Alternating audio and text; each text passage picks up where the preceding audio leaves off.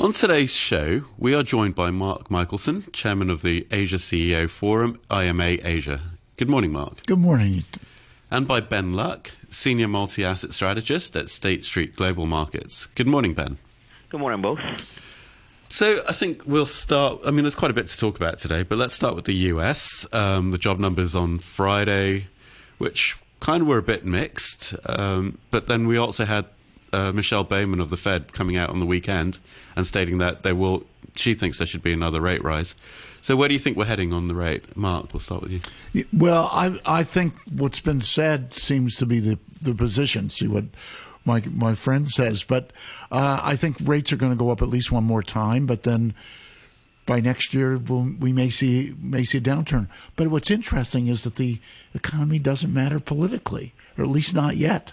It seems that those who tend to be favorable toward the Biden administration think that's great news. And no matter what happens, even though all the numbers are up, it looks like people are doing much better. They don't feel like they're doing that. Until that changes, it's going to be a very difficult situation in the U.S., I think. And it'll affect the rest of us, too. Ben? Yeah, I think that the, the data, to your point, was a little bit more mixed. I think um, when you actually look at it just from face value, numbers were lower, but wages were higher. And obviously, because of this mixed report, pricing in terms of the September rate hike is still at around 40 45 percent. So nothing has really changed. Again, I think near term, uh, I still expect inflation to trend a little higher, given what we're seeing on the underlying growth story, which is still quite buoyant. I think the earnings season also indicates that a lot of the um, overall stories that came through the results were positive. Guidance was also positive in a way that it wasn't all about cost cutting. There was obviously still quite a good demand story coming out from U.S. corporates. So I think um, there is still going to be one more rate hike to come through, um, possibly um, in September or by the end of the year. But I think what is more important is pricing out of those rate cuts. That's actually being priced in right now, which is at um, five rate cuts next year. I think that's still over optimistic given the strength of the U.S. economy. So that to us basically means that I think there's still a, a, little bit more room to go for the dollar for U.S. yields to go higher, and, and, and it's still an area where we need to stay cautious given the, the current dynamics that we're seeing in the U.S. Yeah, I think it's quite interesting because I think the Fed have been very, very clear over the fact rate cuts are not happening very soon, and it'll be over a year before they even contemplate rate cuts. And yet the markets are trying to price in the rate cuts. Is that the markets trying to be overly hopeful? I guess is the word. Um, because I think when we look at it, the numbers, uh, while they're tapering off a bit, they're not weak, as, as he's just said. So, what's what? Why is the market pricing these rate cuts in? Yeah, I think um, there's two there's two factors into this. I think one is that everybody is looking at inflation from a, a, base effect standpoint, which is very clear that we are off the peak, meaning that um, in terms of uh, annual growth number that we're seeing in inflation, by the end of the year, our forecast could be coming back down to to three or three and a half percent. That's obviously much lower than what we see last year, which was somewhere at around six seven percent in terms of the the, the year end rate. Um, but the issue is the, the Fed's long-term mandate is still at 2%. So we're still, I mean, twice as twice higher in terms of what we're seeing versus what the long-term average is. So I still think that is a, is a threat for the market. But it, I mean, when in comparison, it obviously looks much better comparing to last year. And the second thing is, I think what you are seeing from the numbers, at least from the labor market side, is again it's falling. The numbers in terms of payrolls have actually disappointed by two consecutive months already. But we we should actually transition away just not from the numbers, but actually looking also at the wages. And wages are still persistently strong, and that's really going to be the driver when U.S. is a consumption-based economy. If if and if that's going to hold up, I think the Fed is in a very difficult position not to not to actually stop anytime soon, uh, assuming that those numbers will actually feed through to a better GDP number at least in the second half. Yeah, I'm afraid Ben's right. Unfortunately, uh, it, it doesn't look too hopeful in the short term. And again, people are feeling this unevenly, right? gas prices, petrol prices are up again, not by a lot, and of course compared with last year, they're much lower. But that's not the impact, right? That's not the impact. And does that affect consumer spending? Does that affect consumer confidence and all those other factors? So it still seems a little unstable. Yeah, I mean, as I said, consumers kind of also coming up with uh, mixed signals in the sense, like you said, in terms of jobs numbers, they're great, wage growth is good. Slight, start seeing a little bit of tapering off in terms of maybe retail sales compared to what they were. Um, but overall, when you look at the health of the US economy, it is looking pretty healthy. Um, but at the same time, I think if we're looking at the inflation numbers itself, they're coming down. And if we're going to use that as a guide to the interest rates, um, that is it necessary to even do the next rate? Like, or do we just why don't they just take a pause, see the medium term effect over the next few months, and then maybe try and continue it later in the year? But that it might happen. It might happen, uh, as Ben just said. It might be later this year, yeah. and so I, I think they're, I think they're monitoring it very closely, and they cl- clearly think, as as was just mentioned, that inflation is still there, or there are worries about it, so they're not ready to move very quickly on the to uh, to lower rates yet. But it's benefit. I mean, I know US generally are not savers, or Americans are not generally savers, but it does benefit the savers. It, it benefits companies with cash piles, yeah. and we've seen that with Berkshire Hathaway results. And you know, 150 US dollars, 150 billion US dollars in cash. That's earning interest now. Um, which pro- before they weren't. So, I mean, companies themselves are also benefiting from so some companies, or the good ones. So, I think that's got to filter through as well. Uh, ben, do you have any thoughts on all of that? Yeah, I think I think if you look at the so far, I think the, the, the quarter to date earnings season, what you are seeing is, to your earlier point, cash rich firms are, are clearly all still benefiting from this higher interest rate environment. Now, um, that that's not obviously just Berkshire Hathaway being one of them, but a lot of the tech firms or communication firms out there are still very very cash rich, and they, that's why they have the ability to continue to do share buybacks to, to basically theoretically support their, their, their share price at least in, in, in the near term. Whereas if you are a lot more dependent on, let's say, consumer staples or basically necessity um, items, those are the things that are going to be clearly impacted by higher prices right now, and obviously that means lower margins at least in the in, in the near term. So I think what the what our focus is on in terms of the strategy is very simple. We we want to just focus on quality earnings, quality balance sheet, at least at this time. And there's still a, a lot more of a decent story, at least in, in many parts of the U.S., in particular in, in the tech space, where you still get that very, very good uh, quality uh, uh, earnings growth number that's coming through. Guidance are steady, but yet they still have a lot of cash at hand to actually benefit from this higher interest rate environment. Yeah.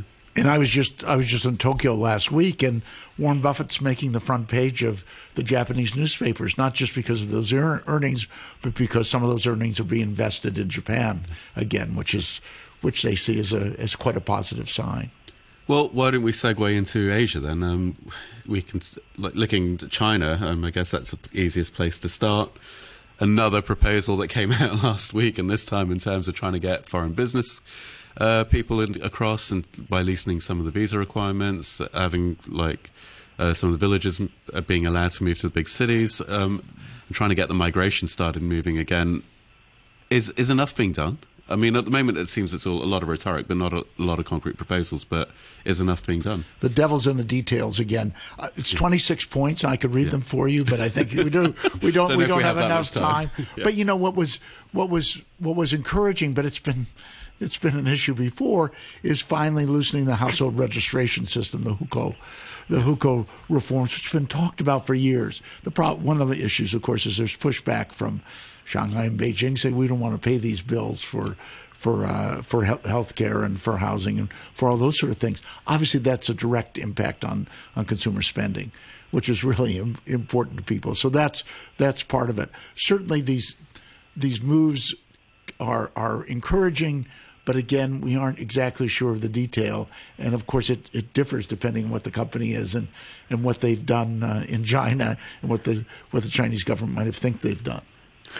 Yeah, I think exactly to Neen's point. I mean, the devil's in the details, and for now, I mean, it's all about expectations that things are going to improve. But when you actually look at structural um, uh, a press release that are coming through or actual policies that are being implemented, it's still, I would say, very, very weak in terms of what the Chinese government is is trying to to actually do in order to stimulate the economy. Now, there has actually been been good news coming through. I think. I mean, the first, obviously coming from uh, a much stronger daily fixing coming through every single day from the PBOC to really try to alleviate, I guess, the pressure of a, of a weakening renminbi, and hopefully that's going to drive more capital flows uh, back into China. But but I think in in the near term, it's really going to revolve around how they can actually support or or stabilize the property sector. That remains to be the biggest risk in in our minds, given that a lot of developers are are, are really, I mean, to our, our earlier point, we want to focus on things that have cash, and property sector right now is